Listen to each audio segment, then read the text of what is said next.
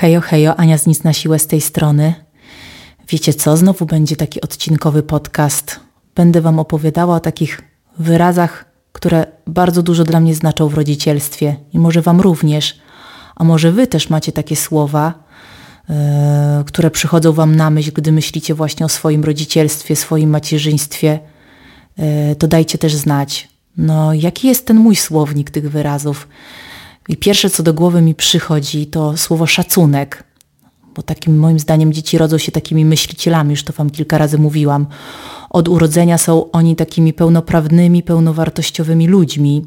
I kiedy to zrozumiemy, nie będziemy musieli sobie przypominać, że zasługują właśnie na ten nasz szacunek, bo one będą to robić za nas.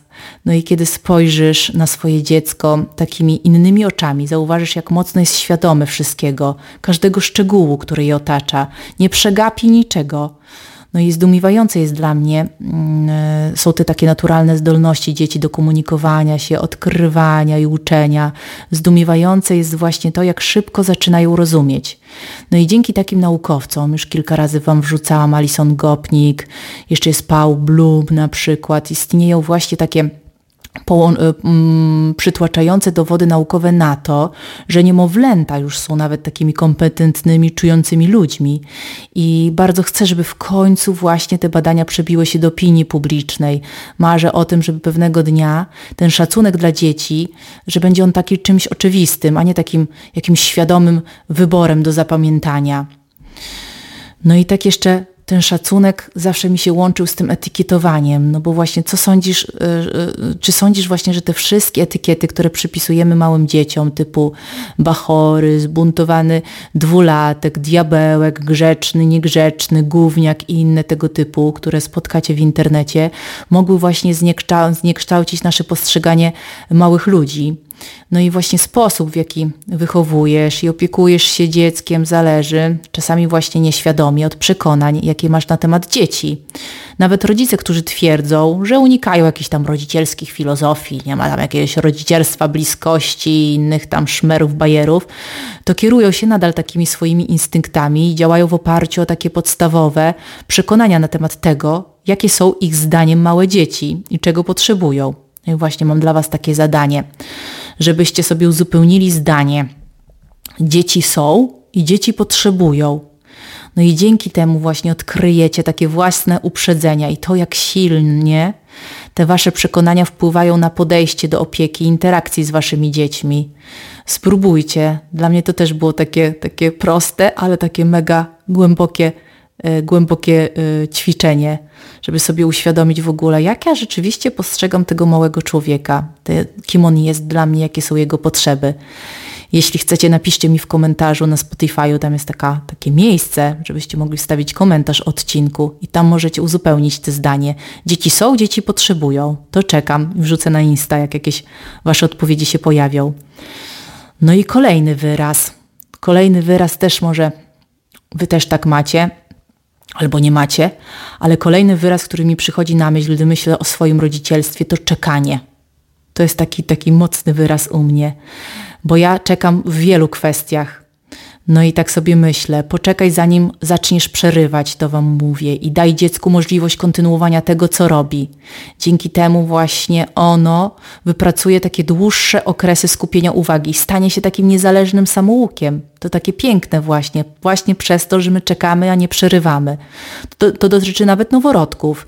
Kiedy czekamy, gdy wpatrują się w sufit, pozwalamy im właśnie kontynuować własny tok myślenia i ufać swoim instynktom już od samego początku.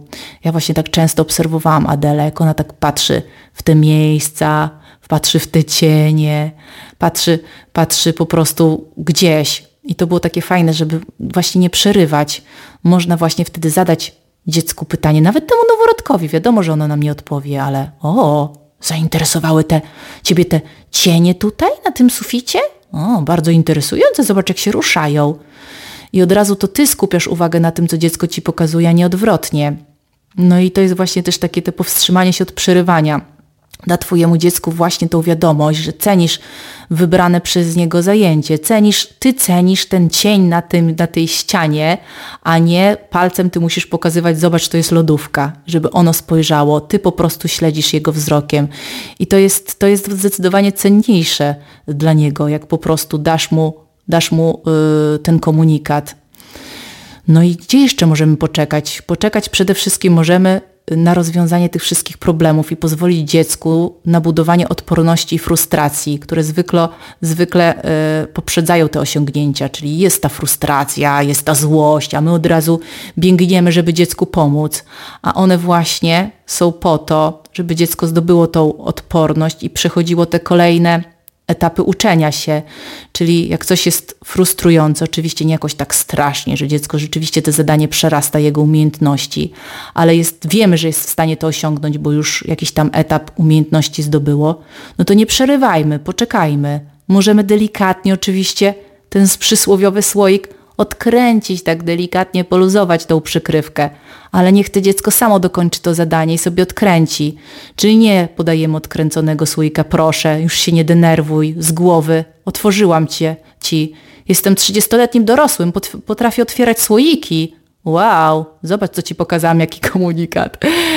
No nie, nie chcemy tego pokazać. Chcemy pokazać dziecku to, że są zadania, które właśnie potrzebują od niego budowania tej cierpliwości i ono nie umie, nie ma tych jeszcze umiejętności. Jeszcze, jeszcze ich nie ma. To taki growth mindset, o którym pisze Karol Dweck. Też bardzo fajna pozycja. Przeczytajcie sobie tą książkę. No i właśnie poczekaj, aż zobaczysz, y, co dziecko jest w stanie zrobić samodzielnie, bo czasami to nas bardzo, bardzo dziwi. Na przykład Maria Montessori często mówi, żebyśmy siadali na rękach. Mówiłam, no tak, mówiła, żebyśmy siadali na rękach. Czyli gdy dziecko coś robi, a ty chcesz te puzzle włożyć za niego, już ta twoja ręka tam idzie, weź sobie przypomnij o tym i usiądź na tej ręce. Nawet żeby dopływ krwi był trudny, ale usiądź i niech to dziecko sobie samo z tym powalczy. Możesz dać jakąś wskazówkę, żeby tam, o, a może spróbuj odwrócić tego puzla. Coś, żeby pomogło dziecku jednak zaliczyć samodzielnie ten sukces. No a co jest jeszcze, Maria Montessori wspomniałam, ale jeszcze Magda Gerber oczywiście, moja taka super mentorka, którą uwielbiam, no to ona też przytacza wiele takich sytuacji, które można przenieść na inne sytuacje. Na przykład kiedy dziecko ma trudności z przewróceniem się z pleców na brzuszek. U nas tak było. E, długo Adela przechodziła ten etap, to spróbuj dać mu e, pewność siebie łagodnymi słowami, zachęty, zanim od razu interweniujesz i przerywasz ten proces i od razu przewracasz, bo dziecko zaczyna się frustrować. Następnie właśnie, ale jeśli tak frustracja narasta, to podnieś e, te dziecko, daj mu odpocząć, zamiast odwracać się na brzuch i naprawiać coś, co nie udało się zrobić. To zachęci niemowlaka, aby próbował i próbował, aż ostatecznie osiągnie sukces. A dziecko nie będzie miało poczucia, że jest jakieś niezdolne nie będzie oczekiwało, że inni zrobią coś za nie. Nawet od tych małych, małych, małych brzdąców, nie? tak możecie robić. Takie słowo użyłam, nie powinnam, przepraszam. Na co jeszcze możecie poczekać? Poczekajcie na odkrycie, zamiast pokazywać dziecku nową zabawkę i sposób jej działania. To też dużo, dużo, dużo mi pomogła, bo często kupujemy jakąś zabawkę, już pokazujemy, zobacz, tu się wsadza klocek, a tutaj ten klocek wypada, a tutaj coś tam. No i tak naprawdę to dziecko patrzy się na nas, jak ta dorosła, 30-letnia osoba to robi i sobie myśli, o, ojeju, to, to mama tak to szybko robi, to, to musi być łatwo, a później siada przy tym i to nie wychodzi. I dziecko sobie zastanawia się, dlaczego mu to nie wychodzi, skoro mama tutaj y, to robi. I wtedy ta pewność siebie jest od razu burzona u dziecka. No i taki fajny filozof szwedzki powiedział kiedyś, e, ciężko mi przeczytać jego imię, to sobie wrzuciłam na translator i to jest Jean Piaszyje, chyba tak się czyta po szwedzku, wybaczcie. Kiedy uczysz czegoś dziecko, zabierasz mu na zawsze szansę odkrycia tego samemu. I to jest takie fajne. Ja na początku też robiłam tak, że pokazywałam Adeli te wszystkie rzeczy. Oczywiście można to pokazać. No, niekiedy jest ciężko coś dziecku samemu odkryć. Na przykład, nie wiem, y, tutaj jest kredka i ona zacznie gryźć tą kredkę, no to można y, pokazać, jak ta kredka jest, y, do czego ona służy, ale zawsze pokazujmy nie mówiąc. To jest właśnie też taka fajna metoda Marii Montessori, że dziecko wtedy się skupia na tych naszych powolnych ręka, rękach i gestach. Czyli to jest kredka, no i pokazujesz już nie mówiąc. Tutaj bierzesz tą kredkę, ona rysuje po tym papierze i dziecko już nie patrzy ci na usta, jak ty mówisz, tylko patrzy na ręce. Jest w stanie szybciej się nauczyć tego, jak ta dana, dana rzecz w ogóle działa. Więc w ten sposób możecie zawsze prezentować nowe pomoce. Ale y, też y, no, z umiarem. Czasami jak kupujecie tą rzecz, no to nie musicie, nie musicie od razu jakiejś prostej piłki pokazywać, że ona się odbija i odbijacie od ścian, od wszystkiego, tutaj koziołki, tutaj coś tam. Jesteście zdolni, nie? Tylko po prostu dajcie człowiekowi tą piłkę, niech on sobie ją podotyka, pomaca, coś tam poturla, sam zobaczy, że ta piłka się turla, już to będzie jego pierwsze odkrycie, a później sobie gdzieś się odbije. Ojej, ta piłka się odbija, no to odbije gdzieś indziej. I dalej to będą jego odkrycia i jego sukcesy. Na przykład wczoraj z teściem miałam taki, e, taki, e, taką sytuację, że tam była taka książeczka z puzzlami e, do wyciągania. I wiecie, to dali pierwsza taka książeczka, że była, to, to, można było wyciągnąć z tej książeczki puzzle. No i teść tam, wiecie, wziął tą książeczkę, puzzle wyciąga, wkłada, wyciąga, wkłada. No ja do niego mówię, że a spróbuj dać jej szansę, żeby ona to zrobiła. Co ty, Adela, na to sądzisz? Chciałabyś to zrobić? E, dziadek to umie, dziadek jest już duży, wiele rzeczy się nauczył i w ogóle w ten sposób z nimi tam rozmawiam. No i rzeczywiście dziadek odpuścił. Nawet widziałam, jak się, jak ręka jego drżała, jak Adela tam trzy razy próbowała tego puzla włożyć w te miejsce, już chciał pomagać, ale jednak odpuścił i dał, dał jej to zrobić. No i to sprawiło, że ten człowiek już następnego dnia znowu do dziadka podszedł i znowu, bo był w stanie z dziadkiem się bawić, ale nie tak y, obserwować, tylko bardzo aktywnie się bawić. A dzieci uwielbiają taką aktywną zabawę z nami, żeby być jednak takim kreatorem zabawy. Na co jeszcze możemy czekać? Poczekajmy na rozwiązanie konfliktu. To jest też fajne i dajcie dziecku taką możliwość rozwiązywania problemów z rówieśnikami, co zwykle e, robią dość chętnie, jeśli tylko potrafimy e, zachować spokój i cierpliwość. Ale to, co może wyglądać i to, co często właśnie może wyglądać na konflikt dla nas, często jest po prostu taką wspólną zabawą w oczach małego dziecka. Też to jest ważne dla rodzeństwa w ogóle ja taką mam zasadę, jeszcze nie mam drugiego dziecka, ale będę miała taką zasadę, że jeśli chodzi o rodzeństwo, to ja w konflikty będę ingerowała jeszcze mniej niż w przypadku wszystkich takich cudzych dzieci spotkanych na placach, bo te rodzeństwo ma ze sobą żyć całe życie.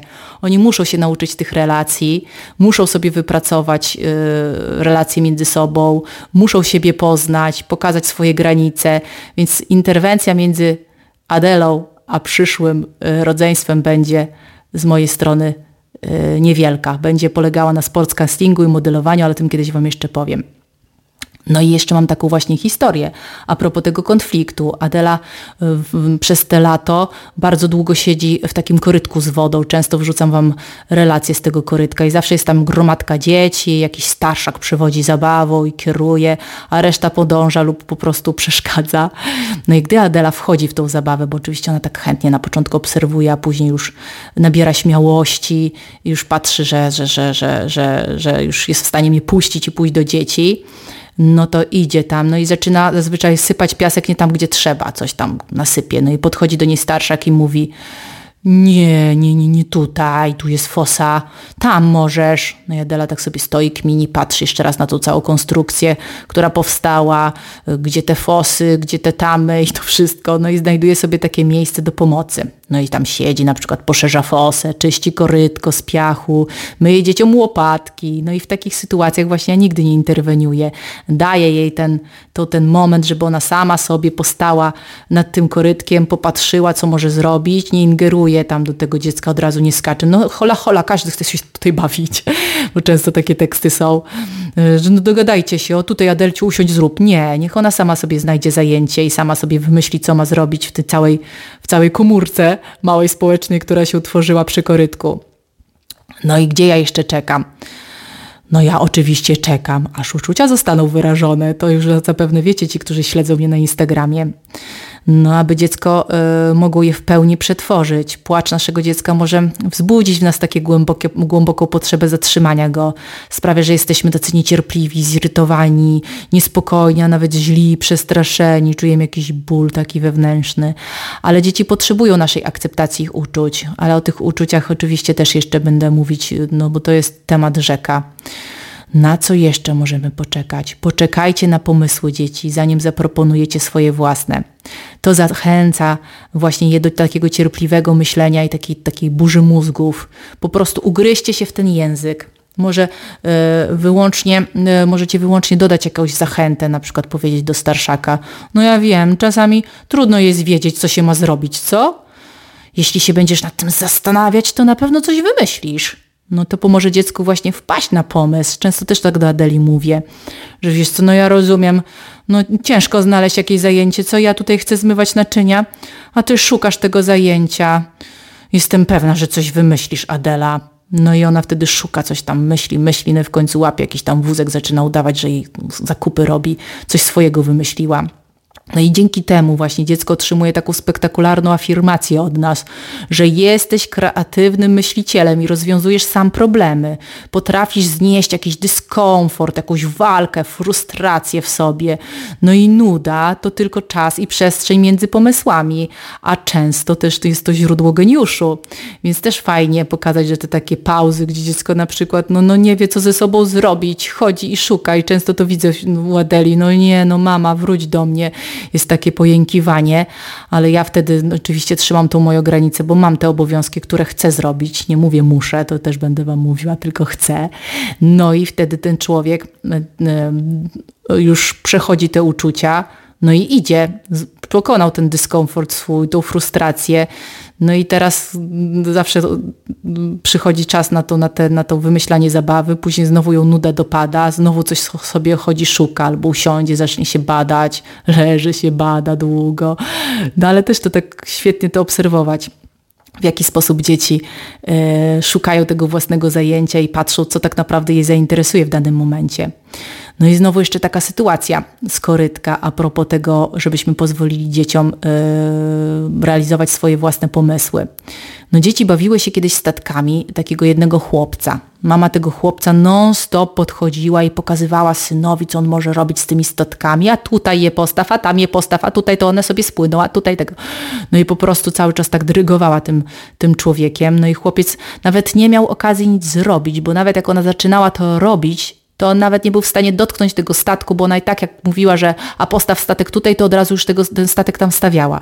No i w końcu co się zajęło, jakaś rozmowa z inną mamą, no i wtedy inne dzieci wzięły te statki tego chłopca, oczywiście on tam stał z boku, wykopały takie duże, duży dół, nalały tam wody, zrobiły jezioro, wpuszczały tam wodę z korytka, ona tak wiecie fajnie się kręciła, no i statki tak przecudnie sobie dryfowały na tym głębokim, fajnym jeziorze. No i mama, gdy to zobaczyła, stanęła jak wryta i zaczęła podskakiwać i wykrzykiwać swoje ochy i achy. No a syn stał tak z boku i też taki pod, był podekscytowany, podskakiwał, no ale on nie dotykał tych statków, nie bawił się razem, tylko patrzył. Był już trochę taki zablokowany przez swoją mamę i kreatywnie i w działaniu. No i co ta cała historia mówi? Że to, na co dzieci wpadają same, jest zazwyczaj bardziej pomysłowe i interesujące i odpowiednie dla nich niż wszystko, co nam się uda wymyśleć. No i właśnie pytanie, znowu zadanie, a ty w jakich jeszcze sytuacjach czekasz? Tak patrząc na, na swoje dziecko i widząc, co ono robi, dajcie też mi znać. I jeszcze jeden wyraz takie słowo, które też bardzo kojarzy mi się, znaczy bardzo jest silne w moim rodzicielstwie, obserwacja. Obserwacja jest y, też znana właśnie z filozofii Marii Montessori, Magdy Gerber, bo na tych wszystkich zajęciach, tych wszystkich przedszkolach, no to ta obserwacja, oczywiście certyfikowanych, ta obserwacja jest mega ważna, żeby patrzeć na dziecko, co ono robi i wyłapywać te fazy wrażliwe, czym się jest zainteresowane.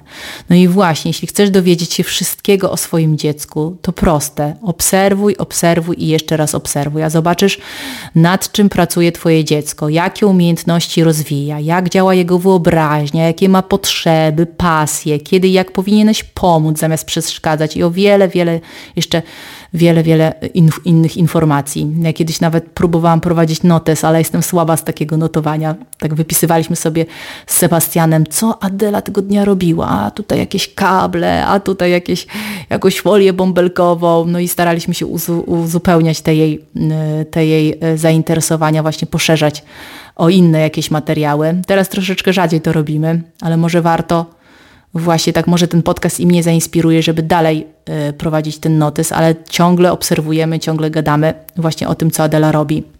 No i kiedy właśnie zaczniesz obserwować, zauważysz, że wiele Twoich myśli i uczuć dotyczących dzieci ma z nimi y, no, niewiele wspólnego i tak naprawdę dotyczy tylko i wyłącznie Ciebie.